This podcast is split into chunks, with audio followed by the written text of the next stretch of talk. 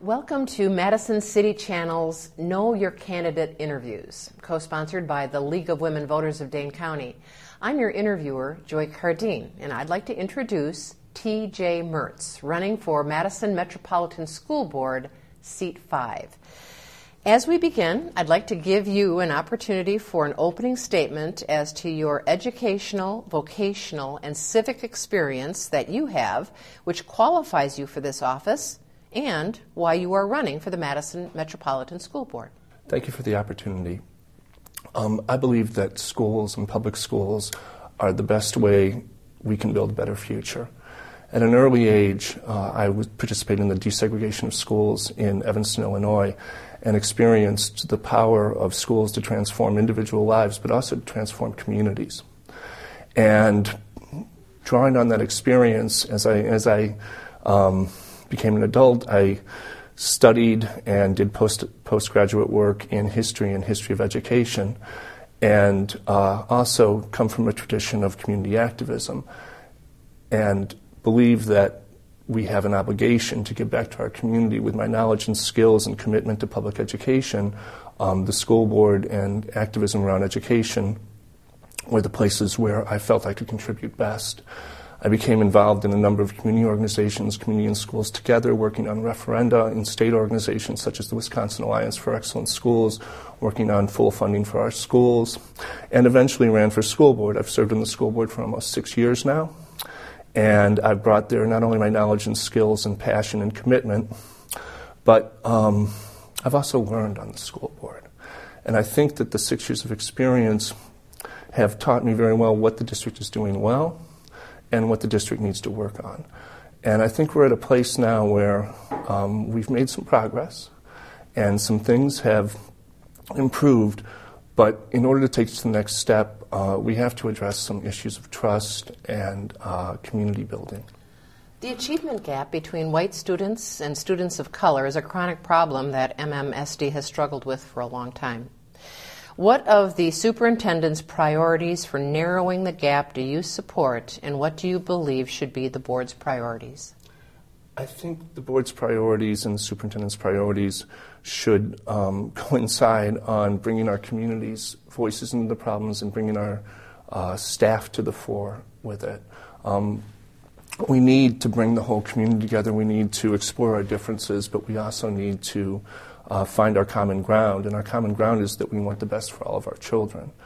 Um, I think that part of this involves the knowledge and uh, viewpoints of our community, but much of it also involves um, enhancing the opportunities of our frontline staff, our, our, classroom staff, to address the problems that are before them every day. We can look at things in the abstract and talk about uh, gaps in opportunity and gaps in achievement, but it is the teachers in our classrooms who know the needs of their students best. And so I think that in order to make further progress, um, we need to listen to their voices and we need to find ways for them to participate more fully in decision making at all levels of the district. A personalized pathways program is being implemented and promoted in the MMSD as one way to open educational opportunities for students of color and to help close the achievement gap. What do you see as the strengths and weaknesses of the program as it is currently structured? I think the strengths are that what we've see, heard from feedback from parents very strongly and from our staff is that it allows for collaborative work among the staff in um, doing cross disciplinary things. Uh, we have um, cohorts which work very well for students in, in, building the communities and getting to know each other and getting to know their teachers in, in, um, in more rich ways. Uh, and so we've seen those as, as being very, very, very positive aspects. Those aren't necessarily um, tied to Pathways, but Pathways has expanded those in our in our schools. I think um, the weaknesses are that number one, it's not for everybody. That there are students who thrive in a traditional school, and that there are students who um, and the pathways in, inevitably will narrow the choices for other classes um, the flexibility students have, and what we've seen, we've seen that students have to make hard choices if they're in AVID in pathways and they want to take multiple foreign languages, or they want to participate in a CNA program. Um, that they've had to make difficult choices. And some of our richest courses um, are electives that, that, that are that both you know in the arts and, and but also in core academic areas. And inevitably, those choices will narrow uh, if Pathways expands to wall to wall pathways. So I think that we, and the final thing I think on weaknesses is that I think that we're um, moving too fast. We've seen some very, very initial positive and some um, kind of questionable results from the first year. Um, but I think it's much, much, much too early to say that this has been a success or a failure. So I think that uh, the expansion has been too fast. Staff use of racial slurs has recently emerged as a significant personnel issue in the Madison schools. How should this issue be addressed throughout the district? I think some of the things we're doing with uh, professional development, um, what at one time were called courageous conversations, and uh, building awareness and communication around um, differences and hate speech and related things are very important and need to continue and need to target um, better. I think that also that we need to understand that there needs to be due process in, in these cases, and I think that in some ways um, that hasn't happened. And I think that our commitment to restorative justice needs to also be expand, ex- expanded um, to this area. Uh, the instances vary greatly. The public reports and the rumors um, sometimes don't match the reality. There's no excuse um, for using these in those contexts. I also would have to add that uh, when we say that there is no context when these words can exist in our schools, I think of all the rich music and literature and things that um, that closes us off to. We can't read James Baldwin. We can't listen to Sly Stone. We can't teach hip hop if this word has no place in our, dist- in, in, our district. So I think that we have to take perhaps a more sophisticated approach um, to it. But there's no, you know, that, that condemning the use of that language as in, in, in how it has been used in some instances is um, has been, and opening up the conversation has been good. But I think we need to approach it with a little more complexity. School safety is a hot button issue across the country. How do you look at the issue of school safety and what is the school board's role in addressing it? Um, two very good questions. Uh, I think school safety begins with um, trusting relationships and knowledge of students and uh, supporting their social, emotional, and mental health needs, having them have a sense of belonging. Uh, and all those are the most important things for school safety. Um, in recent years, we've made tremendous investments in, uh, in our entrance ways to make them more visible in cameras and buzzer systems and things like that. Recently, we also made uh, a close to six, close to seven million dollar investment, or we will be making in the course of the next year. We committed to it in new door locks, um, electronic door locks, and I think that that was, I, I think that new door locks in many places was justified, but there were was a two or three million or four million dollar version of that that I um, tried to get through the board. I tried to change that, and I failed in doing it. I think an overinvestment in hardening our schools um, at when we have budget issues and we have people whose taxes are uh, are being taxed out of their homes and things, I think it was an overinvestment.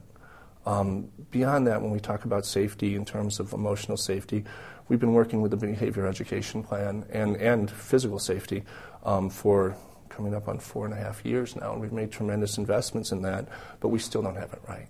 Um, and I think in the day-to-day sense that, that, that continuing to work on that and continuing to evaluate what we're doing well and what we aren't doing well is um, important. Last, I'll add that I think that investments in our behavioral and mental health partnerships have been very, very uh, positive. And we've been put, the board, myself and others, have been pushing to expand those at a more rapid pace than currently is going on. What do you identify as the biggest budget issues for the school district in 2019? And going forward, how do you propose the board address them? 2019 budget won't be too bad um, 2020, 2021, um, have some real gaps that, that will occur. And one of the reasons I'm running again is because I think my experience uh, working on school budgets for the last five years as we come to those difficult choices is very important to know what's worked and what hasn't, to know what, what, where, um, where programs have been added that we need to take another look at. Uh, one of our, big, our biggest one will be with um, employee compensation and how we uh, deal with cost of living raises. And I think that a base wage cost of living rate, um, to, to just have people keep pace with inflation, in addition to the other uh, addition, uh, other compensations that they've earned th- either through longevity or through um, acquiring greater credentials. I think that's important. Um, I think that we need to do some strong program evaluation and stop some of the things that, that aren't working, phase out programs that um, we've been we've invested in and uh, some of them have worked, and we should be expanding those. But there's others where the results have not been terribly, um, terribly cost effective. And so I think we have to look at that. I think we also have to look at we've expanded greatly positions called non-union professionals who are someplace, be, um, and we've expanded, we've doubled them in the last five years. I think we have to look at the work that those people are doing and see how crucial it is to our schools. I think we need to invest in the classrooms. Um, and, and everything that's further from the classroom, we need to look at with great scrutiny. How do you envision keeping up with multiple constituencies, including students, parents, teachers, administrators, and the taxpayers who are not a part of these other groups, but to whom you must answer? Um, I've tried to be very accessible, and I've got five years of experience in doing this. Um, I'm very, very uh, proud of the communications that um, I get on a very regular basis, particularly those from our classroom staff. I have trusting relationships with them. Um, they will uh, call it, it, it, call it seems like that 4 4.30 is the phone starts ringing off the hook with particularly classroom staff but also been very open to parents. Things like changing middle school start times was something i worked with parent and community groups with. Things like special education funding and, and staffing is something that i've worked um, widely with parents and students with. I spent a day, uh, well, an afternoon at Simpson Street Pre- Free Press recently, and um, you know, talking with those students was just great. What would you like to say to the viewing audience as we complete this interview? I'd like to build on the last question and say that I think that we need greater involvement, we need greater openness in how we run our schools at every level. We need to bring in people for shared decision making, and I'm committed to that, and um, I hope I have your support in that effort. Well, I want to thank TJ Mertz for speaking with us and the viewing audience for taking the time to know your candidates. As with every election, please vote. On behalf of the Madison City Channel and the League of Women Voters of Dane County, I thank you for joining us.